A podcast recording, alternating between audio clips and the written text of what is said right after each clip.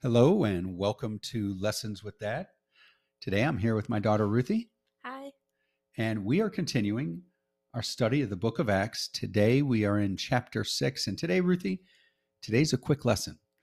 Mm-hmm. so it is one of the shortest chapters we've studied yet. It is chapter six of the book of Acts, and everything we've read up to this date has happened right in the main city. What city has everything happened in so far, Ruthie? Jerusalem. Correct. And so in mm. Jerusalem, that's a great answer. And that's exactly right where Jesus told them to wait to receive the Holy Spirit. So they've received the Holy Spirit. Powerful acts have been done, powerful things have been done. And remember, and ooh, let's go back real quickly. Do you remember, Ruthie, what the original full name was for the book of Acts?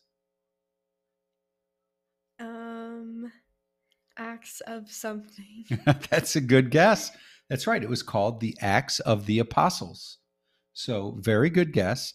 And that's exactly what it was. It was about all the amazing things that they did with the Holy Spirit to get the church started. And so, we're going to see a real shift in the book of Acts in this chapter. It's the beginning of chapter six. Six is very short, seven is very long. So today's is going to be quick, but chapter seven will be one of the longer ones just because an amazing chapter. Some big things happen. Some main characters are really introduced in this chapter, and we we shift. The beginning has been in Jerusalem, and who would you say has been the main character in the beginning of the church? If you had to say one person's name, who who would you say that has been? Which is there a certain uh, apostle? Peter. That's right. So Peter, who was closest to Jesus while he was alive, he was, if you had to rank uh, the disciples around Jesus, Peter was clearly number one in in that respect. And there was the three that was really close.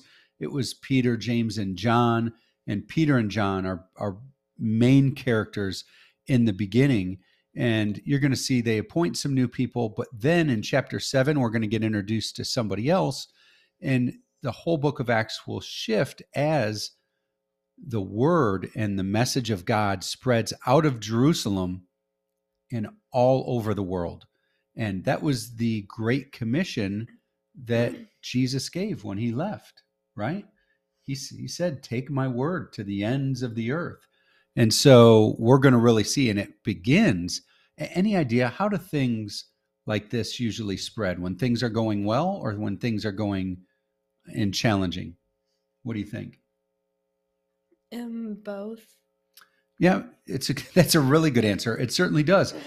And I think God used the beginning for things to go very well, which things have been going swimmingly. They've had thousands and thousands of converts to Christianity um, and believers. And we're going to see today even more are, are believing and they're having some of the growing pains. And then we're going to find to really spread, they, they go through persecution and they have to scatter. And when they scatter, it's kind of like scattering seed that, that, that then that plant and what they're able to grow really um, multiplies. So I'll begin here, Ruthie, in chapter six. I'll go through the beginning and then you can carry on from there. In verse one, it begins In those days, when the number of disciples was increasing, the Grecian Jews among them complained against the he- Hebraic Jews because their widows were being overlooked in the daily distribution of food.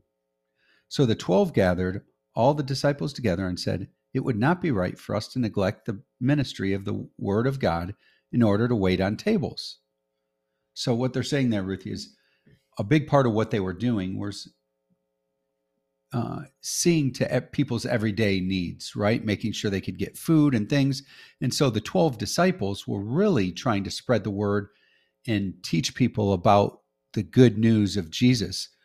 But they were getting bogged down in a lot of the day to day duties of distributing food and, and how things came in. And so what they're going to find here is they're going to maybe divide duties. And we see this in often uh, the church says there's many parts of the body, right? There's the head and the hands and the feet.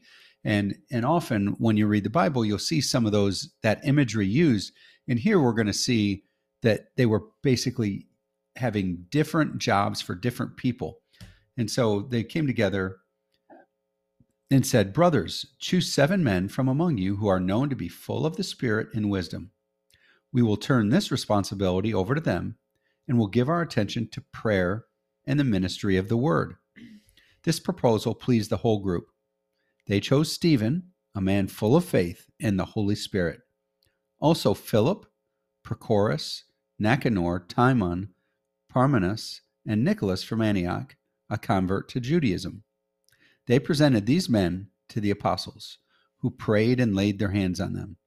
So the word of God spread. The number of disciples in Jerusalem increased rapidly, and a large number of priests became obedient to the faith, which is phenomenal news. So a lot of the priests that were Jewish priests were also believing and hearing the word, understanding that you know the Old Testament uh, had been fulfilled in Jesus, and were now believing. So let's hear what happens next. If you'll continue in verse eight, Ruthie. Now Stephen, a man full of God's grace and power, did what wonders did great wonders and miracles miraculous signs among the people. Opposition arose, however, from members of the synagogue of the freedmen, as it was called, Jews of Cyrene and Alexandria, as well as the provinces of Cilicia Yes. and Asia. These men began to argue with Stephen, but they could not stand up against his wisdom or the spirit by whom he spoke. That's right. So here, like everywhere, Peter and the other apostles have gone as they're out speaking and and sharing the good news. People are jealous that don't that aren't believers. A lot of the Jews that were in power are seeing the people follow them, and God has equipped them to be able to do miracles. And these other people are trying to bring them down and and and cast doubt in people's minds. So let's let's hear what they do. Then they secretly persuaded some men to say, We have heard Stephen speak words of blasphemy against Moses and against God. So they stirred up the people and the elders and the teachers of the law. They seized Stephen and brought him before the Sanhedrin. This fellow never stops. They produced false witnesses who testified, This fellow never stops speaking against this holy place and against the law. For we have heard him say that this Jesus of Nazareth will destroy this place and change the customs Moses handed down to us. That's right. So now they're going and making up false accusations, right? It's amazing. These are people of God and others. And what are they doing to protect what they have but lying? And what does that sound like? Who did that happen to? Any ideas? Anyone that maybe Um, died on a cross? Jesus. That's right. So that's exactly what happened to Jesus is they, you know, they went and, and that's why he they keep saying that his blood is on their hands because they falsely accused him and had him killed. And so that's what's happening here to Stephen. So let's hear what happens as he as he's been arrested. They're there talking to him. They're bringing false witnesses, and then let's finish up chapter six right here. All who were sitting in the Sanhedrin looked intently at Stephen, and they saw that his face was like the face of an angel. His face was like that of an angel. I'm imagining that it was glowing so brightly and, and with some just beautiful glory. You could hardly look at it. So his face is glowing. And we're going to hear what happens uh, next in chapter seven as he speaks full of the Holy Spirit um, to these people in the Sanhedrin. So, kind of a build up chapter here. We're seeing some division of responsibilities and we're going to see what happens. Any thoughts? A quick chapter here, I know, Ruthie, but uh, and any thoughts or ideas as we read this chapter?